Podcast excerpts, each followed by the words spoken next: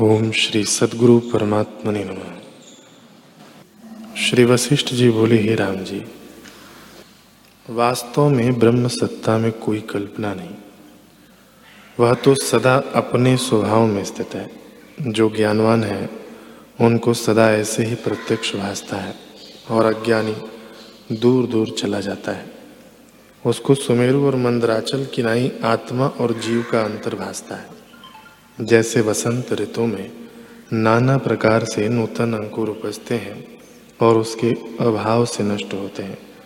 तैसे ही चित्त के फुरने से जीव राशि उपजे हैं और चित्त के अफुर हुए नष्ट होते हैं।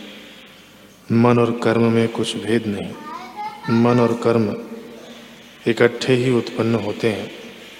जैसे वृक्ष से फूल और सुगंध इकट्ठे उपजते हैं, तैसे ही आत्मा से मन और कर्म इकट्ठे ही उपजे हैं और फिर आत्मा में लीन होते हैं। हे राम जी, शुद्ध संवित मात्र आत्म तत्व में जो संवेदन फुरा है, सो ही कर्म का बीज मन हुआ और सो ही सबका कर्म रूप है। इसलिए उसी बीज से सब फल होते हैं।